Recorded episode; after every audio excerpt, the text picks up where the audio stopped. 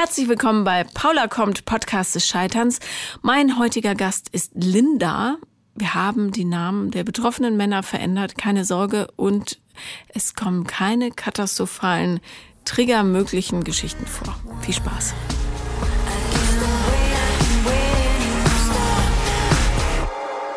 Herzlich willkommen, Linda. Hallo, hallo, hallo Paula.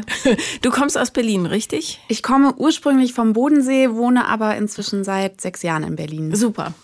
Ähm, und ich äh, muss zu meiner Schande gestehen, weil so viele geschrieben haben, die Hintergrundgeschichte ist mir nicht mehr ganz geläufig, aber du hast mir auf Instagram geschrieben und ich habe gesagt, komm schnell vorbei. Genau, ich habe dir auf Instagram geschrieben vor vier oder fünf Tagen. Also mhm. es ging jetzt tatsächlich super schnell.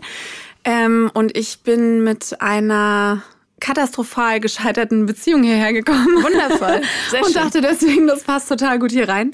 Ähm, es geht um Narzissmus hauptsächlich. Okay, bei ja. dir? Nee, bei meinem Ex-Partner. ich frage nur, weil kann ja sein, ihr könnt auch beide Narzissten sein. Das ist ja auch immer nee, ganz ich glaube witzig. tatsächlich, dass ich nicht narzisstisch veranlagt bin, eher altruistisch. Mhm. So eher das Gegenteil. Okay. Ja, aber mit der Selbstvernehmung ist ja immer so eine Geschichte. Das ist, ja. Also ähm, man wundert sich, wenn man so anderen zuhört. Ja, auf jeden Fall. Was die ja. so über einen sagen. Mhm. Okay, ähm, lass uns mal loslegen. Wie alt bist du? Ich bin 28 Jahre alt. 28. Mhm. Und ähm, wie lange ging diese Beziehung? Ach so, on-off-mäßig zwei Jahre insgesamt, mhm. circa. Ja. Ähm, wie lange ist es jetzt vorbei?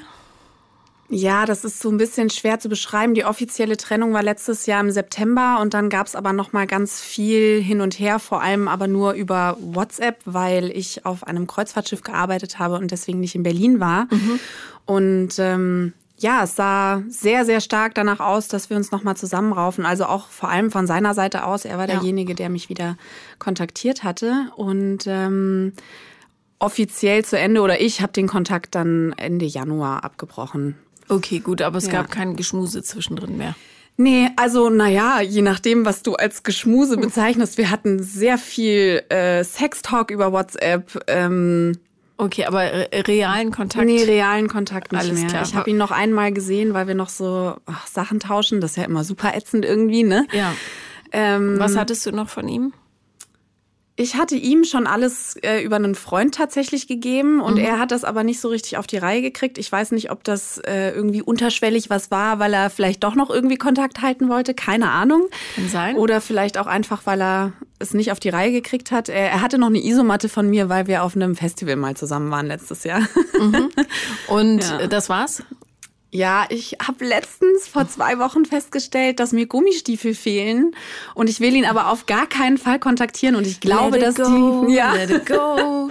Also ich äh, wegen der Isomatte hätte ich wahrscheinlich auch gesagt, mein ja, Gott. und es war auch noch ein Zelt und ne, also und das Zelt wollte ich schon gerne wieder, wieder Das hast haben. du bekommen. Das habe ich wieder bekommen. Okay. Ja. Wie war das Treffen mit ihm? Merkwürdig oder? Es war ganz schön krass, ehrlich gesagt. Es war, also er hat total gezittert. Ähm, für ihn war es gefühlt heftiger als für mich so. Er musste sich erstmal setzen. Er hat fünf Gläser Wasser hintereinander getrunken. Mhm. Ähm, und für mich war es irgendwie interessant. Ich war zu dem Zeitpunkt aber auch irgendwie gefühlt sehr stabil. Ich hatte kurz vorher eine Familienaufstellung gemacht und war so total in meiner Mitte und ähm, habe mich in der Situation irgendwie gar nicht so schlecht gefühlt, wie ich im Vorhinein irgendwie hatte. Aber naja, danach war es dann schwieriger. Mhm. Vor allem, weil ich ungefähr, das war dann im Februar, glaube ich, als wir uns gesehen hatten und ich glaube, circa vier Wochen danach hat er eine neue Freundin. Und das ist das, woran ich ganz schön zu kauen habe, ouch, tatsächlich. Ouch. Ja. ja, okay, aber ja. beginnen wir doch mal mit dem romantischen Teil. Okay. Wo habt ihr euch kennengelernt? Äh, wir haben uns, ähm, ich habe als Studentin an einer Bar gearbeitet und äh, dort hat er auch äh, verschiedene Sachen gemacht und äh, dort haben wir uns kennengelernt. Und ähm, er ist mir am Anfang gar nicht so aufgefallen. Und dann stand er mal aber so im Profil mir gegenüber und dann dachte ich so, ach, der ist aber, eigentlich ist er ganz nett so. Ne? Und habe mich dann so ein bisschen hingezogen zu ihm gefühlt. Und ähm, ich bin so jemand, wenn mir ein Mann gefällt, dann spreche ich die auch einfach an. Also mir ist das zu blöd, ich bin zu ungeduldig, um auf irgendwas zu warten.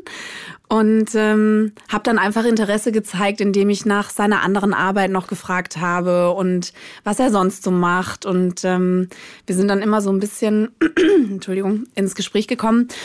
Und ähm, ja, es war aber immer so ein bisschen schwierig, weil es war immer meine Schicht begann, seine Schicht hörte auf. Das heißt, es war immer nur so zwischendrin und irgendwann meinte ich zu ihm so, ey, lass doch mal ein Eis essen gehen. Und mhm. ähm, das hat dann aber erstmal fast ein ganzes Jahr lang gar nicht stattgefunden. Oh. Ähm, wie sich im Nachhinein rausstellte, hatte er noch eine Freundin zu der Zeit. Ähm, und hat sich deshalb da, glaube ich, auch, war da nicht so hinterher. Und dann war das aber irgendwann auch, auch, vernünftig. Genau, total, total. Und ähm, ja, dann irgendwann im Frühjahr 2017 muss das gewesen sein, hatten wir dann irgendwie wieder Kontakt. Also es war immer, wir hatten immer so alle zwei Monate mal Kontakt und es war so ein, hey, wie geht's dir? Also das Interesse war schon irgendwie da, aber dass wir uns tatsächlich getroffen haben, das war dann im Frühjahr 2017. Mhm. Genau. Da hatte er die Freundin nicht mehr. Da hatte er die Freundin nicht mehr, ja. Äh, er hatte zwischenzeitlich, also die Freundin, die er hatte, während ich ihm nach dem Eis gefragt hatte, war dann aber gar nicht die Ex-Freundin. Also er hatte zwischen der Freundin und mir nochmal eine Freundin. Ah, okay, ja, alles klar. Ja. Und die jetzige Freundin, die er jetzt hast, ist seine 14. Freundin. Vielleicht hätte ich damals einfach schon denken müssen, ah, 13 ist keine gute Zahl, lass es lieber sein. Oder vielleicht ist er einfach jemand, der ähm, in Sachen Verliebtheit sehr, sehr enthusiastisch ist und dann halt nicht durchzieht. Aber das ähm, auch ähm, das, vielleicht, das hören ja. wir gleich. Ähm, ja. Wer hat dann wen um ein Date gefragt?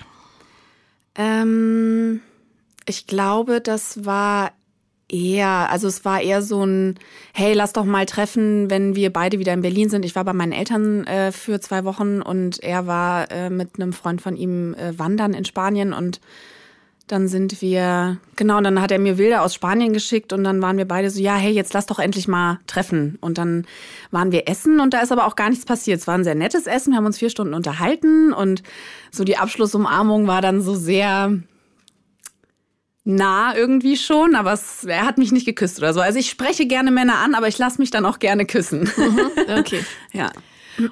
Und ähm, hast du erwartet, dass er dich küsst? Nee, es war total in Ordnung, aber ich bin auch nach Hause gelaufen und war so, ja, okay, das läuft. ah, okay. Ja, Gut. Ja. Und ähm, hat er sich dann wieder gemeldet oder wie ist da so dein Vorgehen? Ah, da fragst du mich jetzt was, ne? Das weiß ich gar nicht mehr genau. Also es war so, dass er dann zu der Zeit Berlin äh, projektbedingt verlassen musste. Das mhm. heißt, unser erstes Kennenlernen basierte eigentlich auf Distanz. Mhm. So. Ähm, wir haben uns dann auch bestimmt zwei Monate nicht gesehen. Das heißt, ihr habt euch geschrieben. Genau, wir haben uns so ein bisschen geschrieben und dann gab es eine Situation und wir haben aber wirklich nicht viel geschrieben. Ne? Also es war irgendwie dann wieder so alle drei Wochen mal maximal. Mhm.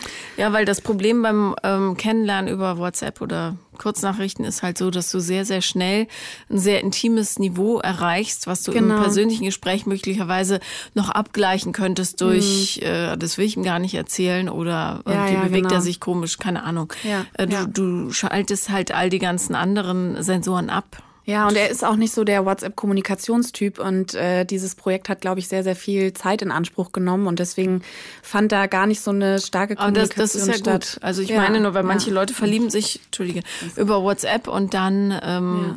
stellen sie im realen Leben fest, ach so, nee, es war doch mehr Projektion als alles andere. Ja, ja, total. Gut, aber bei euch war es anders. Also ja, und ähm, wie kam es dann zum nächsten Treffen? Also ich muss dazu noch sagen, ich hatte zu der Zeit äh, was mit einer Frau auch mhm. nebenher noch und ähm, deswegen war ich auch gar nicht so fixiert auf diesen auf diesen Kontakt. Ne? Ich fand das nett und ich dachte so, naja, wenn ich mal Lust habe, dann läuft das schon.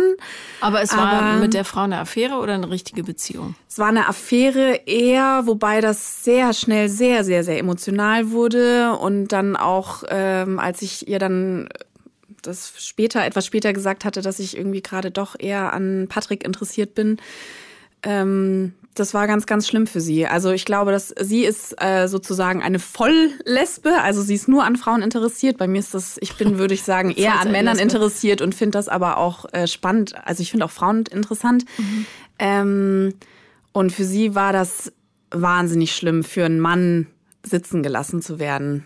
Das war, das tut mir auch heute noch leid. Also ich sehe sie auch regelmäßig, weil wir zusammen äh, Sport machen im Verein und ähm, das war schwierig. So, das war echt, das tut, ja, das tut mir heute noch leid. Ich würde lieber fürs andere Geschlecht verlassen werden. Also beziehungsweise für das, was ja, nicht auch. in meiner, in meinem. Ich auch, ja. Ich, ich auch, spielt. genau, aber ich glaube, für, für Frauen, die ähm, wirklich rein auf Frauen stehen, ist der Mann eine sehr starke Konkurrenz. So. Hm.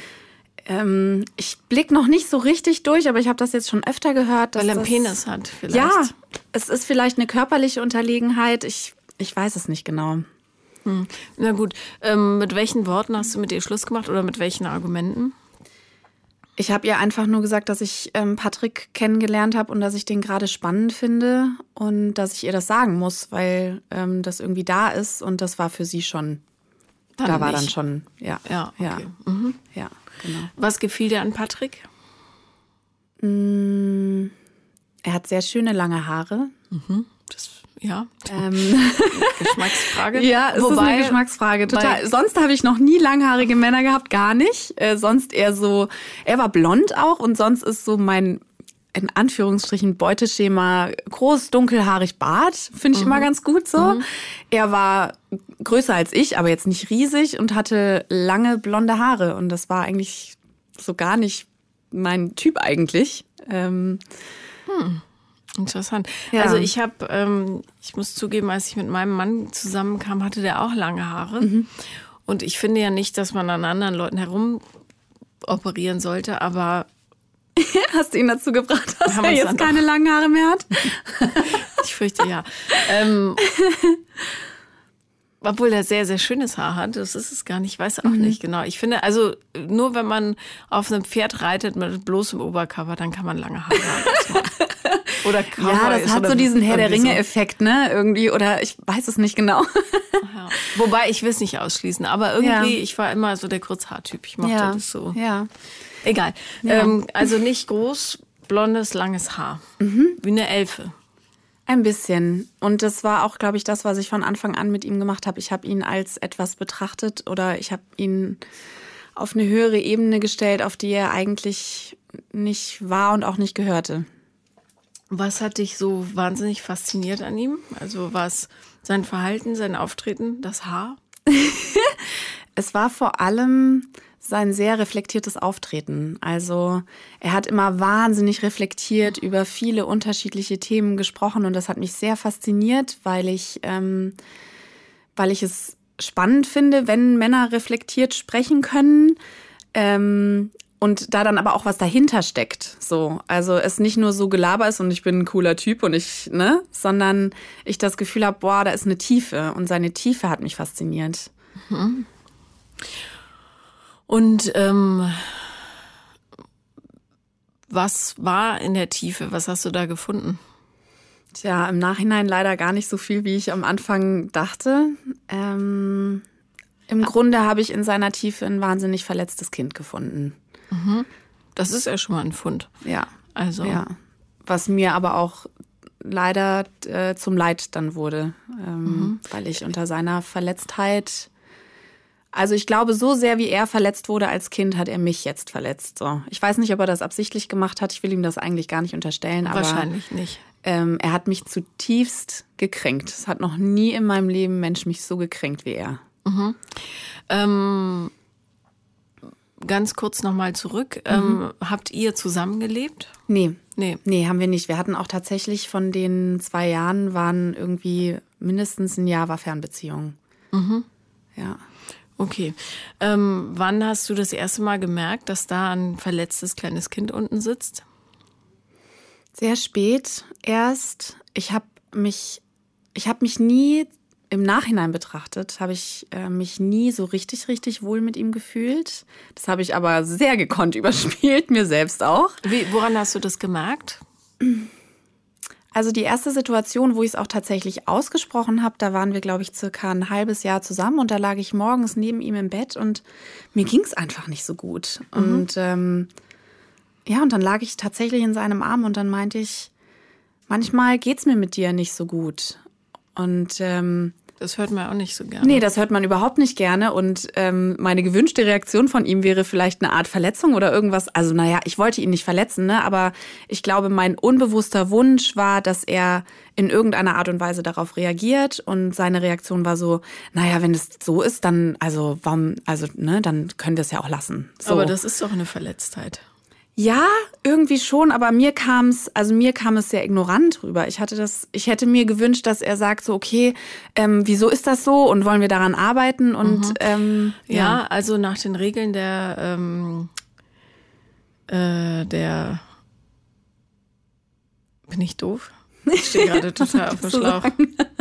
Gewaltfreie Kommunikation, das Gewaltfreie war das Wort, was ich suchte. Ja. Äh, war das jetzt nicht gerade eine Sternstunde deinerseits, nee, muss man nee, sagen? Nee, durchaus also. nicht. Das ist mir durchaus bewusst. Ähm, ich meine, was, ja. was, was soll man darauf sagen? Stell dir vor, ein Mann sagt zu dir, du, ehrlich gesagt, ich fühle mich mit dir, also Voll, ich wäre wär to wär total verletzt. Also, ja, natürlich. Klar, total. Also, da muss ich ihn ein bisschen in äh, Schutz nehmen, da kannst mhm. du ihm keinen Vorwurf machen. Sowas, nee. ich würde es auch anders formulieren, selbst wenn das so ist ähm, würde ich äh, da wirklich weniger brutal zu Werke mhm. gehen und erstmal darauf achten, in welchen Situationen du überhaupt dich nicht wohlfühlst und ob ja. das mehr mit dir oder mehr mit ihm zu tun hat. Ja, ja. Und auch hinterfragen, warum du überhaupt in so einer Beziehung dann bist. Ja, ja, und das konnte ich zu dem Zeitpunkt irgendwie überhaupt nicht. Also das war. Ähm in, in, in seiner Reflektiertheit, die er immer sehr, sehr stark zum Ausdruck gebracht hat, ähm, hatte ich immer das Gefühl, ich gehe da total unter. Also ich hatte immer das Gefühl, das, was er sagt, ist immer schlauer als das, was ich also sage. Also hattest du Komplexe? Mm, ja, und normalerweise habe ich die aber nicht. Ich mhm. bin eigentlich ein sehr selbstbewusster Mensch. Ähm, ich kann durchaus an meinem Selbstwert arbeiten. Ich glaube, deshalb bin ich auch jetzt nochmal in so eine Beziehung geraten, in, aus der ich herausgehe und mir denke, so, boah, du bist wirklich mehr wert als das. So, wahrscheinlich musste ich diese Erfahrung nochmal machen, um genau das zu lernen. Aber ich bin nicht kein unselbstbewusster Mensch oder mhm. so. Ähm, und ich habe auch nie krasse Komplexe mit meinem Körper gehabt, mit meinem Aussehen, immer mal phasenweise klar. Ähm, aber ich war nie unsicher oder so. Okay, also irgendwas in dieser Beziehung hat dich dazu gebracht, dass du dich mit dir nicht mehr ganz rund gefühlt hast. Genau, und es war aber immer dann, wenn ich mit ihm zusammen war. Mhm. Hat er was getan, gesagt oder sich sonst wie verhalten, um das zu befördern? Viel. Tatsächlich sehr, sehr viel. Zum Beispiel? Ähm, es gab eine Situation, da äh, weiß ich nicht, ich weiß nicht mehr genau, wie wir darauf gekommen sind, aber wir haben darüber gesprochen, ähm, wie es wäre, wenn wir nicht mehr zusammen wären. Mhm. Und ähm, äh, warum sprecht ihr über sowas? weiß ich nicht mehr, wie wir drauf kamen, ehrlich gesagt. Ich glaube, okay. ich habe das angesprochen, weil ich die ganze Zeit Angst davor hatte, dass das eintreten könnte. Mhm. Weil ich ihn eben sehr, sehr auf dieses Podest gehoben habe und weil es für mich. Ich habe in ihm gesehen, ich habe in ihm den Mann gesehen, mit dem ich jetzt erstmal sein kann, der an meiner Seite ist und ähm, der da auch erstmal bleibt und der da gerne sein darf. Und ähm, ich habe unterbewusst, unbewusst wahrscheinlich die ganze Zeit gespürt, dass das bei ihm nicht so stark der Fall ist. Und wahrscheinlich habe ich das irgendwie mal angesprochen. Ich bin jemand, ich stelle sehr, sehr viele Fragen. Und wahrscheinlich, so wie ich mich kenne, habe ich einfach gefragt, wie wäre es denn für dich, wenn wir nicht mehr zusammen wären? Bestimmt irgendwie so. Ich bin mir gerade nicht mehr sicher, aber wahrscheinlich okay. war das irgendwie mhm. so. Und dann meinte er, naja, das wäre halt schade. Ja, schade wär's, aber ähm, das ist doch ein sehr schwaches Sentiment für so eine Frage. Total, das hat ja. mich, das war furchtbar für mich. Ich saß da und ich, also ich habe richtig gemerkt, wie in dem Moment schon in mir irgendwie was gebrochen ist. Und ab dem Zeitpunkt war es tatsächlich auch so, dass ich immer versucht habe, so gut zu sein für ihn, dass es eben nicht nur schade ist, mhm. wenn, wenn ich nicht mehr da bin, sondern dass es eine Katastrophe ist, wenn ich nicht mehr da bin. Was hast du alles gemacht? Boah, ich habe ganz, ganz viel versucht, auf seine Bedürfnisse zu achten, habe dadurch meine sehr in den Hintergrund gestellt. Mhm, was waren so seine Bedürfnisse? Zeit für sich. Er brauchte immer Zeit für sich, mhm. ähm, was im Endeffekt sehr viel war, weil er auch viel gearbeitet hat und ähm, wenn man irgendwie 40 bis 50 Stunden die Woche arbeitet und dann noch sehr, sehr viel Zeit für sich braucht und aber irgendwie auch noch eine Beziehung im Hintergrund laufen hat, dann ist das schwierig. Und unsere Beziehung war oft von ähm, Ungleichheit geprägt, weil ich zu der Zeit auf Jobsuche war. Das heißt, ich hatte super viel Zeit. Mhm. Er hat sehr, sehr viel gearbeitet, hatte wenig Zeit. Ich habe mich gedanklich wahnsinnig auf ihn fokussiert. Und er hat sich gedanklich wahrscheinlich eher auf die Arbeit und ja, wie das bei Narzissten so ist, auf, auch sehr viel auf sich fokussiert. Wieso sagst du Narzisst? Also für mich ist äh, Patrick ein absoluter Narzisst im Nachhinein betrachtet. Einfach, es gibt so viele verschiedene Situationen, die ich mir gar nicht anders erklären kann. Wie, ich würde jetzt nicht behaupten, dass er eine narzisstische Persönlichkeitsstörung hat, ähm, aber er hat definitiv narzisstische Züge an sich. Mhm. So. Ähm, und das beginnt mit einer sehr, sehr starken Selbstliebe, die aber aus einer Verletzung heraus entstanden ist. Ähm, und geht bis dahin, dass er andere Menschen so weit hingehen degradiert, dass sie sich sehr, sehr klein und schlecht fühlen. Und ich glaube, das ist so das, was Narzissten gut oft können. machen und gut können, ja. Mhm. Ähm, wie hast du deinen Alltag strukturiert, um für ihn quasi abrufbar zu sein? Ich war immer abrufbar für ihn. Also wenn ich mit Freundinnen verabredet war, ich habe immer, bevor ich mich mit einer Freundin verabredet habe, habe ich immer erst vorher abgecheckt, ob die Möglichkeit bestünde, mit ihm was zu machen. Und wenn er gesagt hat, so, ey, ich brauche einen Abend für mich oder ähm, ne, irgendwas war, dann habe ich mich mit Freundinnen verabredet. Und wenn er dann geschrieben hat, komm jetzt schnell rum oder so, bist du losgezogen? Mm, das kam nicht so oft vor. Mhm. Also, dass er äh, so sehr die Sehnsucht gehabt hätte, dass er mich jetzt, wenn er auch wusste, dass ich irgendwo unterwegs war oder sowas, dass er mich dann daraus, daraus rausgeholt hätte, das kam, glaube ich, gar nicht vor. Nee. Mochte er dich denn überhaupt? Das frage ich mich, so wie du erzählst. Also warst du für ihn, mhm. glaube ich, also wenn ich eine bequeme Affäre haben wollen würde, würde ich mhm. dich anrufen, glaube ich. So klingt das jetzt. Ich glaube schon, dass er mich mochte. Ja, er hat einmal in den zwei Jahren gesagt, dass er mich liebt. In welcher Situation? An Silvester war das. Betrunken? Nee, wir hatten ein sehr, sehr schönes, gemütliches Silvester mit einem anderen befreundeten Pärchen. Wir waren zu viert. Wir haben so ein ganz klassisches Raclette und äh, irgendwie Bleigießen und Dinner for One. Und wir waren bei mir zu Hause und wir hatten einen super schönen Abend. Wir haben auch Alkohol getrunken, aber wir waren nicht mhm, betrunken. Mhm. Und dann sind wir bei mir auf die Dachterrasse und haben da Feuerwerk angeschaut und auch selbst gemacht. Und dann hat er mich ganz, ganz fest in den Arm genommen und hat mir gesagt, dass er mich liebt. Und das habe ich geglaubt und das war auch das war das schönste Gefühl für mich, ähm, weil ich es schon vorher gesagt hatte. Ich glaube schon zwei Monate vorher oder so. Und er hat immer gesagt, dass er mich lieb hat, aber er hat nie ich liebe dich gesagt. Und das mhm. war eben dann an Silvester so und das war aber auch das einzige Mal. Das war dann nach einem Jahr ungefähr. Mm, nicht ganz, ein Dreivierteljahr, ja, ungefähr acht Monate wahrscheinlich, irgendwie so, ja. Stimmte das für dich denn? Liebtest du ihn? Total. Von Herzen. Zutiefst von Herzen. Also ihn als Mensch, nicht die Projektion davon, nicht die Verliebtheit in das Verliebtsein. Nee. Nee, ich fand ihn als Mensch wahnsinnig toll. Ich fand auch, er hat mit mir auch über seine Verletzung in der Kindheit gesprochen und ähm, auch das liebte ich irgendwie an ihm, dass er das erlebt hat und wie er damit umgegangen ist und sowas. Was war in seiner Kindheit? Seine Mutter hat zu ihm gesagt, dass, das, dass sie es bereut, äh, ihn und äh, seinen Bruder bekommen zu haben. Oder generell, dass sie es bereut, Kinder bekommen zu haben. Und ich weiß nicht genau, wie alt er war, ähm, aber schön. Ja, schwieriges Verhältnis mit seiner Mutter, gar keinen Kontakt zu seinem Vater, der aus der Trennung mit der Mutter heraus alles auf die Söhne projiziert hat und überhaupt nicht mehr klarkam. Das sind alles nur Erzählungen von ihm. Ne? Ich habe äh, seine Mutter einmal kennengelernt. Das war irgendwie ein bisschen, oh, weiß ich nicht, habe ich mich nicht so richtig wohl gefühlt. Und sein Vater, keine Ahnung. Ich glaube, er selbst hat seinen Vater schon seit Jahren nicht mehr gesehen. Mhm.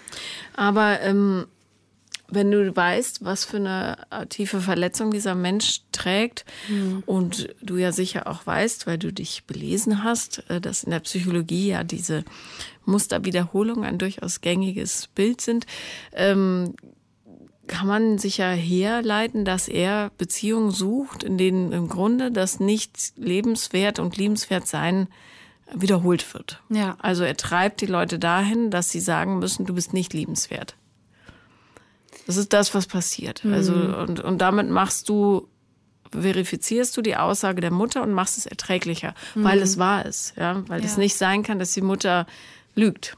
Ja. Ich habe immer ich weiß gar nicht, was ist was genau ist deine Frage? Also hast du die Alarmglocken läuten hören, nachdem du gehört hast, was in seiner Kindheit war? Nee, habe ich nicht.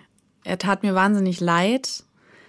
Ähm, und ich, und ich dachte, ich dachte immer, ich kann ihn irgendwie, ich kann ihm helfen oder ich kann ihn retten auf eine Weise und ich kann ihm durch meine Liebe zeigen, dass er liebenswert ist. Mhm. Ähm, und habe deshalb auch so wahnsinnig viel für ihn gemacht und ähm, wurde aber immer wieder in verschiedenen Situationen echt enttäuscht von ihm. Also Nee, ich habe die Alarmglocken nicht gehört. Also wie ich vorhin schon gesagt hätte, eigentlich hätten die Alarmglocken vielleicht schon leuchten sollen, als ich gehört habe, dass ich seine 13. Freundin bin. Das ist so. der ist noch nicht so alt und ich finde 13 Beziehungen ist schon, das ist, ja. Also er ist auch tatsächlich jemand, er hatte, glaube ich, noch nie einen One-Night-Stand. Er ist immer direkt in Beziehungen reingestartet und ich glaube, die längste Pause, die er zwischen Beziehungen hatte, war vor mir und das waren vier Monate. Mhm. Naja, aber weil er wahnsinnig bedürftig ist natürlich nach ja, Liebe. Ja, er muss klar. es unbedingt finden damit, weil sonst geht er unter. Ja, genau, total. Deswegen hat er auch jetzt schon wieder eine neue Freundin. Ja. Ähm, und rational gesehen mit diesem Musterhintergrund verstehe ich das auch, aber emotional gesehen fühle ich mich so ausgetauscht und so ersetzt und so gedemütigt irgendwie. Ähm, musst du gar nicht. Das ist die gute Nachricht. Also, ähm, du hast jemand, der ein so, so großes Defizit hat, dass er wahnsinnig viel Liebe nachstopfen muss, damit er überhaupt lebensfähig ist, ja? Mhm. Damit er nicht untergeht in diesem Schmerz. Ja. Und ähm, das, was er macht, nämlich sofort eine neue Freundin rankarren, ist gar nicht gegen dich. Das ist nur für sich, damit ja. er überhaupt über Wasser bleiben kann. Ja. Und ähm, Darum sieh es eher als Kompliment an, dass er sich nochmal, zumindest schriftlich, so mit dir auseinandersetzen wollte. Hm. Weil ähm, diese Menschen äh, es so, so schwer haben. Und selbst wenn die Mutter das in einem Wutanfall leichtfertig dahingesagt hat, ähm, ist das was, wovon er sich möglicherweise, äh, also zumindest nicht so leicht erholen wird. Und schon gar nicht ohne Hilfe von außen. Ja. Und wenn du ein junger Mann bist, wie alt ist er? Er wird dieses Jahr 31.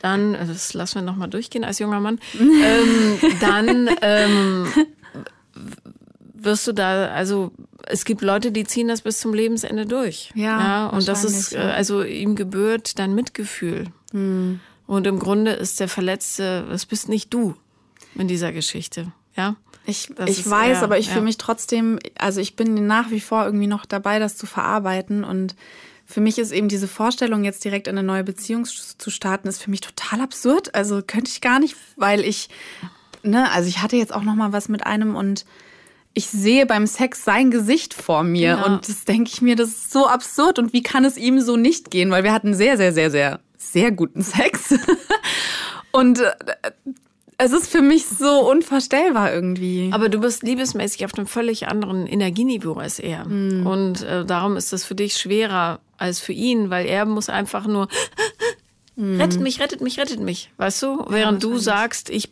ich bin, ich möchte ein Fundament bauen und dann mm. weiterfliegen. Das kann er ja noch gar nicht. Nee, ja. Ähm, ja. Wie sieht's denn bei dir aus mit der Kindheit?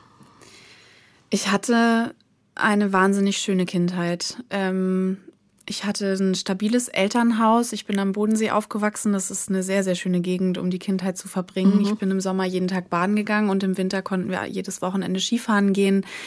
Ähm, ich bin gern zur Schule gegangen. Ich wurde nie gemobbt. Ähm, ich hatte echt einfach Glück. Ich habe generell sehr, sehr viel Glück in meinem Leben. So, ähm, ich habe immer gute Freunde. Ich habe eine tolle Familie. Ähm, ich habe auch so ein paar Defizite, Defizite über hm, Papa-Seite so ein bisschen. Inwiefern? Aufmerksamkeit. Ich brauche Aufmerksamkeit. Weil er viel sie, gearbeitet hat. Genau, und mhm. weil ich sie von meinem Vater in der Kindheit nicht in dem Maß bekommen mhm. habe, wie ähm, wie ich es mir wahrscheinlich gewünscht hätte. Okay, und das ist ja, da hast du dein Muster wiederum wiederholt, weil du hast den Mann gesucht, der diese Aufmerksamkeit dir nicht gibt. Das ist ja auch genau. immer schön. Total. Also im Grunde ja, ist das ja. mit der Liebe ganz, ganz einfach. Du guckst hin, was nicht funktioniert, denkst dann, ja. ach so, daran soll es mich erinnern und machst dann beim nächsten Mal alles anders. So. Ja. Ähm, deine Eltern sind aber noch zusammen. Meine Eltern sind noch zusammen. Mhm. Ja. Also abgesehen davon, dass du dieses dein Bedürfnis da wiederholen konntest. Warum bist du an so eine Baustelle geraten? Sind deine Ex-Freunde auch dieser Natur gewesen? Mm, ich habe auch einen Ex-Freund, den ich, dem ich narzisstische Züge zuschreiben würde.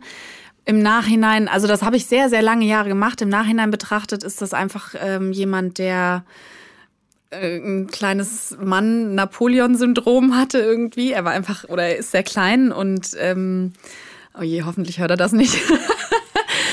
äh, weil ich, ich möchte niemanden verletzen mit diesem Podcast. Ne? Das ist, Wir haben ähm, ja ähm, Namen geändert, also genau. alles gut. Ähm, und äh, der war wahnsinnig manipulativ. Also der mhm. hat sich ne, der hat immer vorne rum irgendwie so getan, als würde er mir alle Freiheiten geben, aber er hat mich krass eingeengt. Und ähm, als er dann anfing, an der Beziehung mit meiner Mutter zu rütteln und so meinte, so, oh, es wäre mir eigentlich lieb, du hättest nicht mehr so viel Kontakt mit deiner Mutter, da bin ich dann so ein bisschen aufgewacht, weil ich bin sehr nah mit meiner Mutter. Und ähm, im Nachhinein habe ich auch mit ihr drüber gesprochen und sie meinte so, ich habe total den Bezug zu dir verloren in der Zeit und dass mhm. ihr das auch echt Angst gemacht hat, so. Ähm, genau, und der im Nachhinein betrachtet kann ich mir gar nicht mehr genau sagen, ob es wirklich narzisstische Züge waren, aber manipulativ und sehr, sehr auch auf sich bezogen und ich bin halt immer gerannt. Mhm. Auch da. Also, ja, auch da. Äh, du musst es gar nicht so kategorisieren. Ist ja egal, ja. ob die Narzissten sind oder nicht. Interessant ist ja, warum, also welche Klatsche du dir da immer abholen willst. Warum gerät die Linda immer in solche Beziehungen? Ja. Und wie macht sie es in Zukunft besser? Also ich glaube wirklich, dass ich ähm, die letzten Beziehungen, es waren nicht alle so schlimm wie jetzt diese beiden. Ähm, ich musste das, glaube ich, vor allem mit der letzten Beziehung wirklich nochmal lernen, dass ich ein wertvoller Mensch bin mhm. und dass ich mich selbst auch als wertvoll erachten kann und die Bestätigung dafür nicht von außen brauche, sondern dass sie auch gerne von innen kommen darf. Und ähm, ich glaube, ich habe noch mal so eine richtig, richtig krasse Klatsche gebraucht, um jetzt in der Situation zu sein, in der ich noch, wo ich dran zu nagen habe, keine Frage, aber wo ich das alles mal so realisiere und wo ich so merke, boah, wer dich nicht haben möchte, ist halt selber schuld. Mhm. So. Äh, absolut. Ähm, nun war ich nicht mit dir in Urlaub und so. Du hast sicher auch wahnsinnig ätzende Seiten, wie wir alle. Aber ich war Putzfimmel. Oh, wie schön. Ich würde dich gerne zu mir einladen. ähm, aber ähm, die Frage ist ja, wenn du sagst, du kommst, kommst aus einem stabilen Elternhaus, es mhm. war schön, du hast dich wohlgefühlt als Kind. Ähm, woher glaubst du, kommt dein vermindertes Selbstwertgefühl? Ich glaube schon ein Stück weit durch meinen Vater. Ähm, wie viel war er weg? Er war viel, also er war ganz normal jeden Tag arbeiten. Er hat aber in der Schweiz gearbeitet und hat, äh, hatte dann auch zeitweise eine Wohnung in der Schweiz und war dann manchmal auch nur am Wochenende da. Und er hatte oft Geschäftsreisen. Also er war oft bestimmt mal auch so vier Wochen am Stück weg und ähm, er hat uns immer schöne Sachen mitgebracht. Das war für mich und meine Schwester immer total schön. Ähm, und wenn er aber, also das Ding dass ich habe jetzt nicht so eine Erinnerung, dass er nicht so viel zu Hause war, aber da, wenn er zu Hause war, dann hatte er wahnsinnig schlechte Laune und dann war eigentlich klar, dass meine Schwester und ich ihn gar nicht erst ansprechen dürfen. Gab es Affären in der Zeit? Soweit ich weiß nicht, nee. Ich weiß, dass mein Papa immer gerne und viel geflirtet hat. Das hat meine Mama mir auch mal erzählt. Mhm. Ähm, mein Papa ist ein sehr charmanter Mann. Er, er, kann, wenn er möchte, sehr charmant sein, sagen ja. wir mal so. Das weiß ich. Ich habe keine Ahnung. Äh, ich habe meine Mama auch mal gefragt und ähm, sie, sie sagt immer, sie glaubt nicht, dass da mal was war. Ähm, aber wissen, wissen tue ich es nicht. Du hast äh, vorhin gesagt, du hast eine Familienaufstellung gemacht. Ja. Was hast du aufgestellt, genau? Ich habe schon mehrere Familienaufstellungen gemacht. Äh, letztes aus aus welchem Impuls heraus? Mm, tatsächlich äh, hat mir Patrick das so ein bisschen ähm, nicht nahegelegt, aber er hat mir mal davon erzählt, weil er das selber mal gemacht hat und ich ähm, das davor noch nicht so kannte und das total mhm. spannend fand und mich letztes Jahr so ein bisschen in einer ja, ich war schon ein bisschen verzweifelt, weil meine Jobsituation irgendwie schwierig war. Und dann habe ich erst mal eine Aufstellung zur Jobsituation gemacht ähm, und konnte daraus heraus ähm, zumindest eine Entscheidung treffen, weil ich ein Jobangebot in Freiburg hatte. Und dann war so, oh, Berlin oder Freiburg. Und Ah, und dann konnte ich da hingehen, zumindest eine Entscheidung treffen und ähm, die Reicht's Aufstellung. oft, wenn du eine Münze wirfst. Ja, ich habe mich nicht getraut, weil ich dachte, oh je, wenn es Freiburg wird, muss ich dann echt nach Freiburg. Also ich habe es natürlich schon nee, irgendwie aber gespürt, du, ne? du hättest, äh, wenn es Freiburg geworden wäre und du hättest dich schlecht gefühlt, hättest du trotzdem, Hätte ich dann Berlin trotzdem- nehmen können, weißt du? ja, das ja, Ist, das stimmt schon. ähm, ja, ja. aber Äh, und im Januar ähm, habe ich eine Familienaufstellung gemacht und der Impuls äh, darauf entstand daraus, dass ähm, ich eben wiederkam und ähm, Patrick und ich uns monatelang heiß geschrieben hatten im Grunde und ich eben davon ausgegangen bin, dass die Auseinandersetzung weitergeht und dass wir uns aber auch dazu mal sehen. Und dann habe ich ihm gesagt, hey, ich bin jetzt wieder da und ich hätte mir gewünscht, dass mal kommt so, hey, ich bin, ich freue mich total, dass du wieder da bist. Und stattdessen kam so, ah, mh, oh, ich habe gerade nicht so viel Zeit und oh, ist irgendwie mir alles zu viel. Und ich war echt so, boah, ich war gerade fünf Monate weg. Wie kann, wie kann ich dir immer noch zu viel sein? So und ähm, dann haben wir telefoniert und dann meinte er so, ja, irgendwie habe ich eine Abneigung gegen dich. nice. Und das war, glaube ich, das Schlimmste, was ein Mensch jemals zu mir gesagt hat. So, das hängt auch so nach. Also, das, ich muss da so oft dran denken. Das ist, äh, also ich finde, Abneigung ist so ein wahnsinnig negatives Wort. Ähm, Also, ähm, ich glaube, nach allem, was du so erzählt hast, könnte ich mir vorstellen, dass er einfach äh, Angst vor der Nähe zu dir hat, weil wenn du tiefer ja. popelst vielleicht als der andere. Ja. Ähm, nimm das nicht so persönlich. Ja? Ich Denk immer weiß, dran, ja. der schützt sich selber vor dem Leben. Ja. Voll. Ich, ne, wie gesagt, das ist auch so rational gesehen, weiß ich auch, dass diese Abneigung wahrscheinlich gar nicht gegen mich, sondern eher vielleicht gegen seine Mutter oder gegen sich selbst gerichtet ist. Äh, aber das allein, dass er es zu mir gesagt hat und immer so, was mich so wütend macht, ist, dass er immer so tut, dieses reflektierte Gerede und keine Ahnung was und dann aber jemandem so einen Satz reindrücken. Das passt für mich einfach überhaupt nicht zusammen, weil wenn er wirklich reflektiert wäre, dann wüsste er, dass sowas wahnsinnig wehtut. Und ähm, Ja, ich, also ich glaube, das äh, schön daherreden kann man ja, ob man dann wahrhaft reflektiert, ist das eine genau, das Sache. ist das andere, ja. Absolut. Ähm, hattest du oder beziehungsweise entschuldige, ähm, als du dann die letzte Aufstellung gemacht hast, was Mhm. war da deine Fragestellung an die Aufstellung, Aufstellerin? Was habe ich da aufgestellt?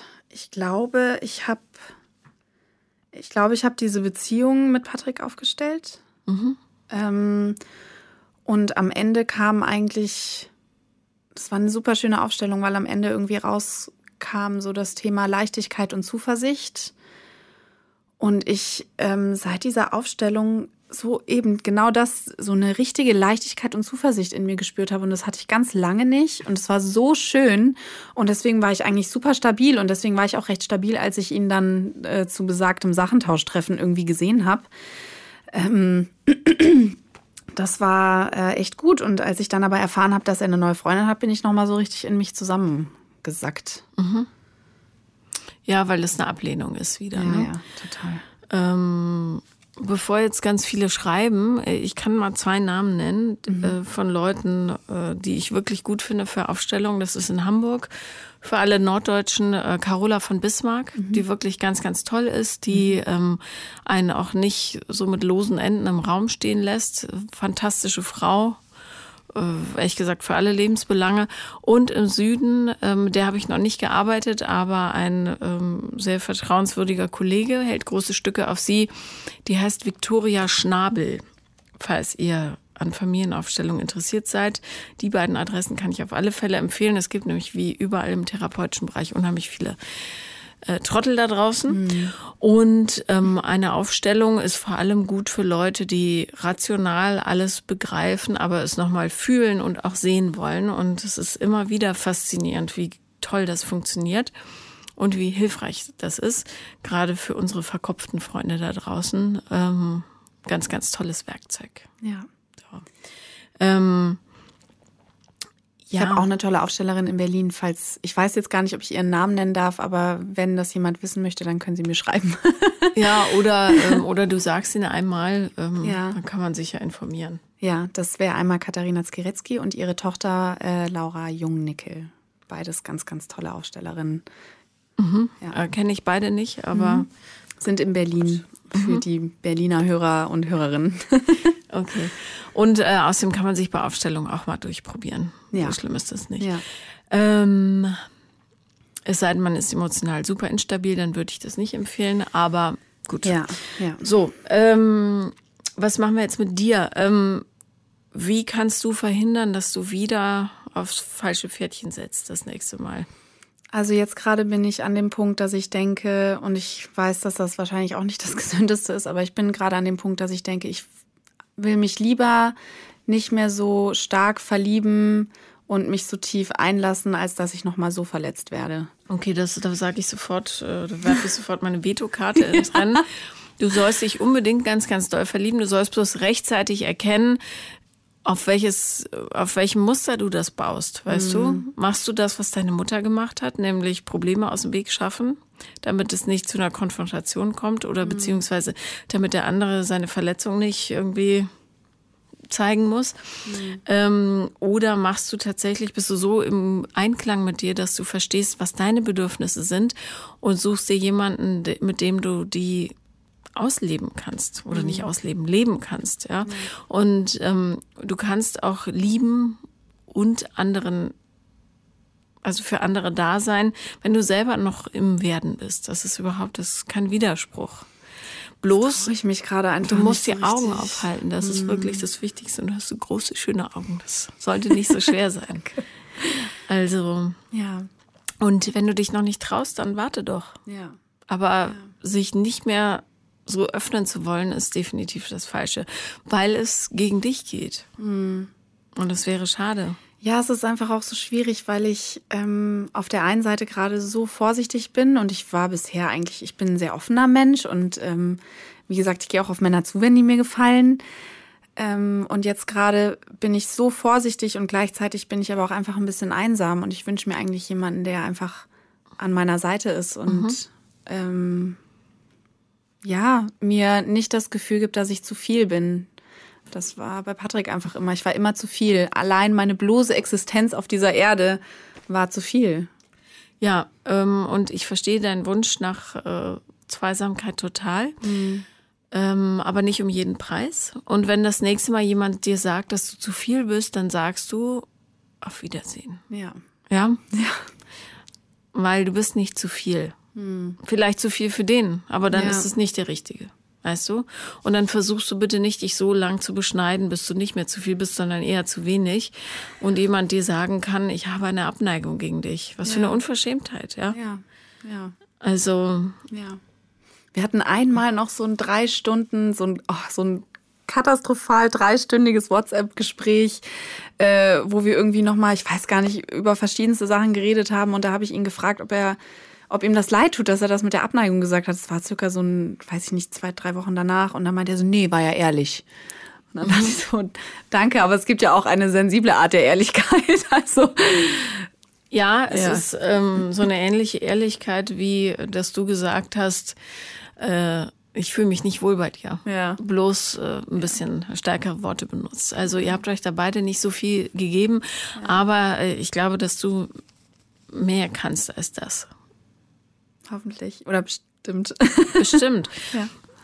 Der Trick ist, ähm, rechtzeitig aufzuhören. Mhm. Und das ist wahnsinnig schwierig, weil ähm, wir alle so viel Sehnsucht in uns haben, weißt du? Voll. Und wenn man verliebt ist, dann, ne, so dieses, diese blinde Liebe und so, da ist schon was dran. Ich war schon auch einfach blind in, in vielerlei Hinsicht. Ja, vor allem darf die Verliebtheit nicht das Bauchgefühl übertrumpfen. Ja. Und ja. bevor du irgendwelche Entscheidungen triffst, warte mal drei Monate, weil nach drei Monaten die Hormone wieder einigermaßen sich entspannen oder ab drei Monaten. Ja. Und ähm, projiziere nicht so viel da rein. Es muss nicht jeder die nächste große Nummer sein. Weißt du, manchmal ja, trifft man auch einfach Leute, die, äh, mit denen man okay Zeit verbringen kann. Und das ist auch in Ordnung. Ja. Also. Ja. Und wenn du Lust auf Zweisamkeit hast, ähm, dann mach irgendwas, wo du mit vielen Menschen zusammen bist, mit denen man dann auch reden kann. Keine Ahnung. Du machst ja Sport. Äh, irgendwas, keine Ahnung, irgendein schönes Hobby, wo du Kontakt hast. Habe ich auch total. Also es ist auch nicht so, dass ich wirklich super viel alleine wäre. Ich habe auch ganz viele Freunde, ne? Es ist so dieses Ja, aber dann Einschlafen und Aufwachen. Ich kann dir gerne meine eine Katze ausleihen, wenn du möchtest. Oh, ich wollte schon immer mal eine Katze haben. Aber ähm, vor allen Dingen guck, dass dieses Bedürfnis nach Zweisamkeit nicht in Wahrheit ein Bedürfnis ist, das bestätigen soll, dass du eben doch, obwohl du links mit G schreibst, liebenswert bist, weißt du? Du musst halt auch aufpassen. ja. Ja. Und da kann man deinem Vater ruhig auch nochmal die Löffel langziehen. Ja, ich habe ihm das mal gesagt. Das Problem ist, dass äh, er dann sehr schnell in, ähm, wenn man solche Situationen irgendwie kritisiert, er kann das schon annehmen und er hat sich da auch schon für entschuldigt. Ähm, aber er rutscht dann auch wieder sehr schnell in das Dissoziative rein. Das ist halt sein Thema, ne? Also das ist so dieses äh, Verdrängen wieder. Und ähm, das ist inzwischen bei ihm körperlich so ausgeprägt, dass ähm, sein Körper das nicht mehr mitmacht und deswegen kam äh, das alles überhaupt erst erst auf. Ähm, aber er hat sich er hat sich schon mal dafür entschuldigt und es ist auch es ist auch okay. Früher musste ich noch weinen, wenn ich diese Geschichten erzählt habe. Inzwischen kann ich sie erzählen, ohne dass es mich emotional jetzt krass irgendwie in die Tiefe stürzt oder so. Also, ähm, also, je mehr du von ihm erzählst, desto sicherer bin ich, dass da irgendwas in der Dunkelheit schlummert bei ihm, was raus muss. Und wenn du so einen starken Verdrängungswunsch hast, dass du dich sogar selber abschaltest, ähm, dann ist ja, irgendein Monster da, was nicht rauskommen darf. Stell doch mal ihn und seine Krankheit auf. In einer großen Gruppe. Da brauchst du viele Leute. Ja. Und ja, ja. das ist sicher interessant. Und du weißt, wenn einer aus dem Familiensystem raustritt, müssen sich alle anderen auch verändern. Mhm. Und äh, darum funktioniert Familientherapie, Paartherapie und so. Es funktioniert auch, wenn es nur einer macht. Mhm. Nicht so gut, aber es geht. Ja. ja, ja, ja.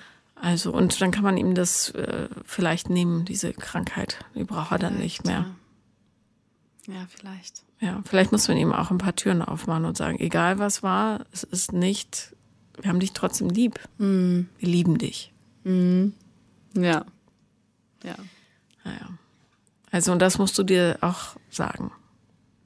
Ja. Ja, ich versuche das, ja. Und nicht äh, das Bauchgefühl abtöten. Nee, und es ist auch wirklich, wenn ich auf mein Bauchgefühl höre, dann hat es auch einfach so oft recht oder immer recht. Das ist erstaunlich. Und es ist auch erstaunlich, dass es mich immer wieder erstaunt, Ja, aber das, äh, wie das, tief dieses Bauchgefühl funktioniert. das erstaunt dich, weil du nicht drauf hörst. Ja. Und ab jetzt, wenn du hier rausmarschierst gleich, dann nimmst du dir feste vor, ich höre immer auf mein Bauchgefühl. Und wenn du das nicht schaffst, dann schreibst dir abends auf. Mein Bauch Ja. hat das gesagt, ich habe aber das gemacht. Nur damit du es merkst, Ja, weißt ja, du? ja. Ja, auf jeden Fall. Das ist sicher interessant, das mal zu machen, ja. Und darum ist dieser Münzwurf so gut. Weil der Münzwurf provoziert das Bauchgefühl. Verstehe. Und ähm, wenn du die Münze wirfst, soll ich mit, äh, was weiß ich, Stefan ausgehen und es kommt ja und du fühlst aber nein, dann hörst du bitte auf das Nein. Okay. Egal, ob im Job, bei der Auswahl der Klamottenfarbe, beim Partner. Es funktioniert immer. Ja, ja. Ja? Ja, das ist gut. Das mache ich wirklich mal. Ein Münzwurf für die Liebe. Das mache ich, ja. Und es gibt genug anständige, gute Menschen da draußen. Ja, und ja, ich hoffe, du hast recht, weil ich habe zurzeit ein bisschen den Glauben darin verloren, leider. So, Musst du nicht. Man muss nur den Blick dafür schärfen. ja, vielleicht. Ich würde dir Lennart empfehlen, aber der ist leider schon besetzt. So ein Mist. Der sitzt da draußen. Wir haben uns vorhin schon so nett unterhalten. Ja, naja. Aber vielleicht hat er einen Bruder. Ja, Oder vielleicht. Freunde. Nee, Frag ihn gleich äh, noch mal. Cousins, ah, stimmt, Einzelkind. Hatten Ah. wir schon mal. Ich versuche Lennart immer anzupreisen. Na gut. Vielen Dank, dass du gekommen bist. Vielen Dank für deine Zeit. Ich freue mich. Super. Das war Paula kommt, Podcast des Scheiterns. Und wenn ihr auch mal zu Gast sein wollt, dann schreibt mir auf Instagram, The Real Paula Lambert bin ich dort oder per Mail paulalambertmail at gmail.com.